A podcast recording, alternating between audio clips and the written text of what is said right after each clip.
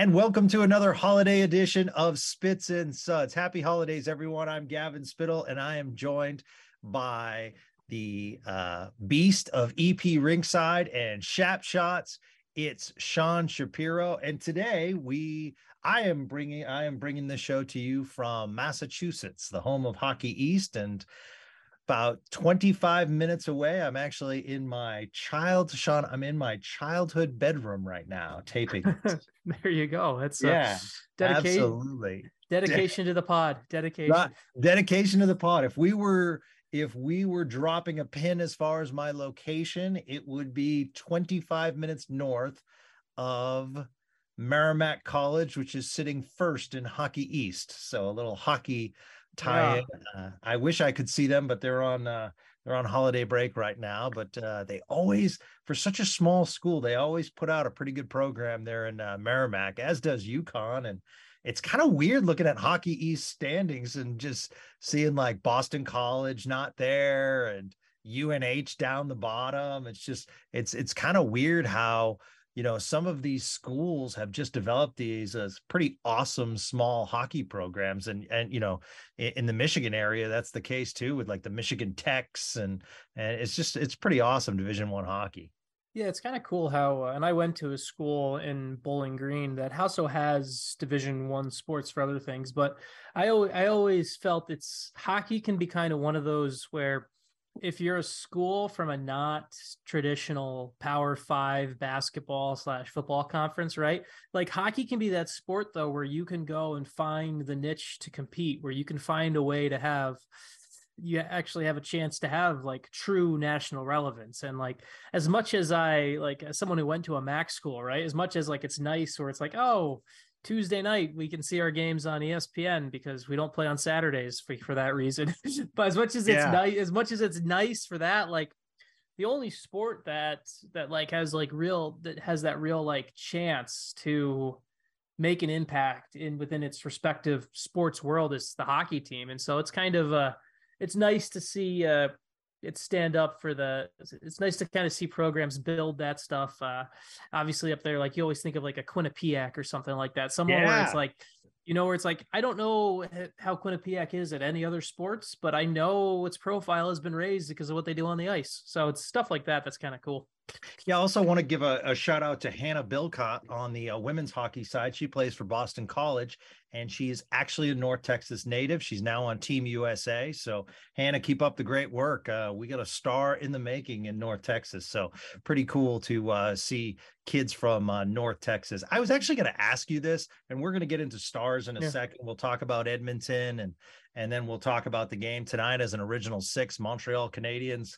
uh, comes into town who do you think has been the most successful North Texas hockey player thus far?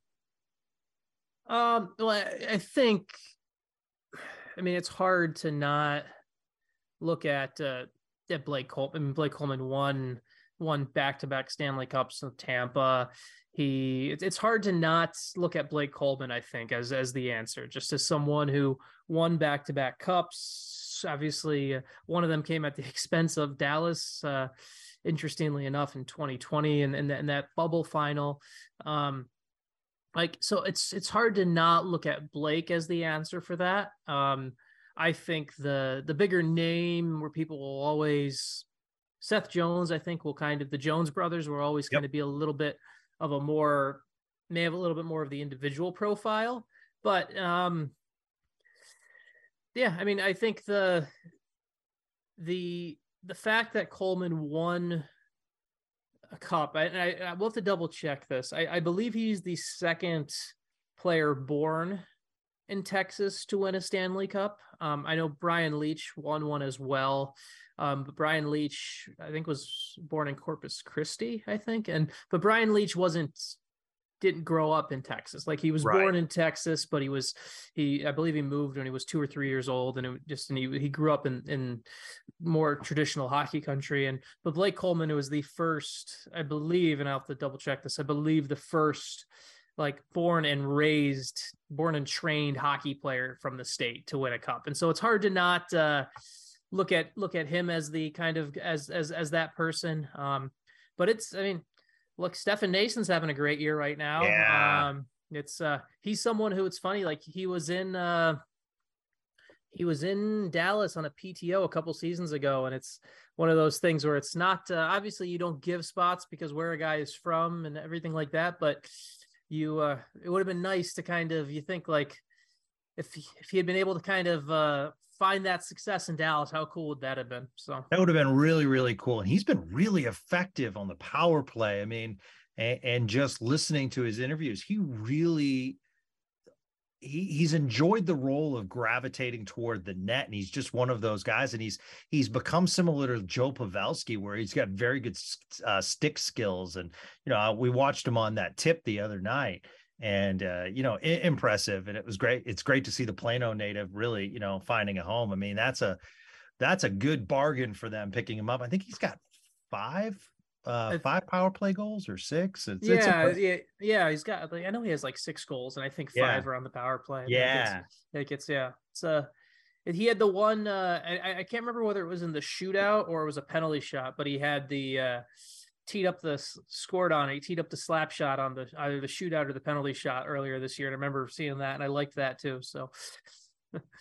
All right, so let's give people what they want. We'll yeah. talk uh talk, talk Dallas Stars. So yeah. against uh Edmonton the other night, Sean.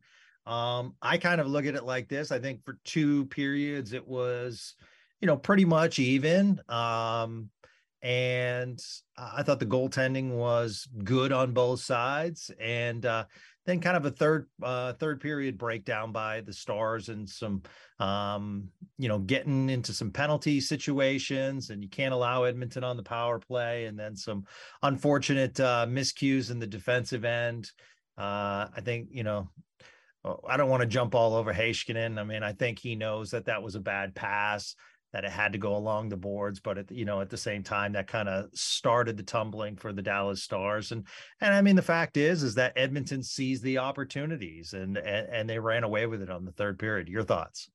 Yeah, it's uh, I, I think it's a it's a pretty good summary right there. Um, the note that like I would add is like when you watch games, it's always interesting to see paths guys come from, and it was uh just it's hard not to obviously if you're a stars fan and you're watching that game you get frustrated you want to win every game but it's hard not to smile for Mattias Janmark just because yeah. obviously the, the, the path his career has gone and think back to his rookie year and then he misses his entire second season of his career because of the genetic knee injury, and they thought his career was going to be over. And he's continued to find spots. And I know he's been in a couple spots since Dallas, now in Vegas, Chicago, now Edmonton, but to see him continuing to kind of find a game and continue to grow, to continue to be, to find places like that's good to see. So I, I, I think that that's one of those things where if you're watching that game as a Stars fan, you obviously you get you want to win, but it's hard not to feel to smile for Mattias Janmark as someone who you know what he's gone through, and he's also someone who is a pretty good dude as well. So yeah, that that is good, and you know you got to see the McDavid speed put on display in the third period. The Stars did a really nice job shutting him down in, in the first two periods, and then if you listen to Spits and Suds on Friday, um, you know, not to toot our horn, Sean, but we were talking about Ryan Nugent Hopkins and a guy that, you know, you should uh, watch out for. And he was certainly one of the stars of the game.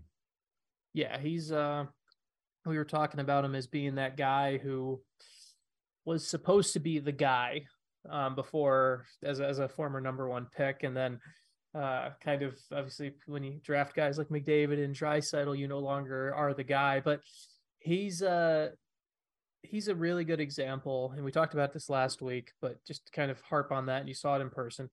He's a really good example of a guy who can embrace his role, but still has that elite level that can take over when needed. And he may not have the consistency to do that every game in all facets of the game, but he he does it defensively every game. But he may not be the, the most consistent guy doing it all 200 feet of the ice every game but you could you saw what he's able to do, and you saw how he can do that, and it's just stuff like that. Just it's what makes that Edmund team so much. When that Edmund team goes into the playoffs, they're going to want Nugent Hopkins playing like that because if you have to spend a second thinking about anyone other than McDavid, that's one more second McDavid has to take advantage of space. It's just yeah.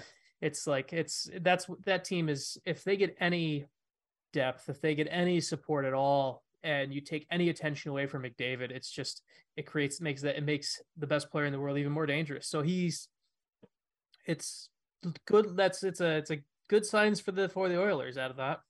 Yeah, absolutely.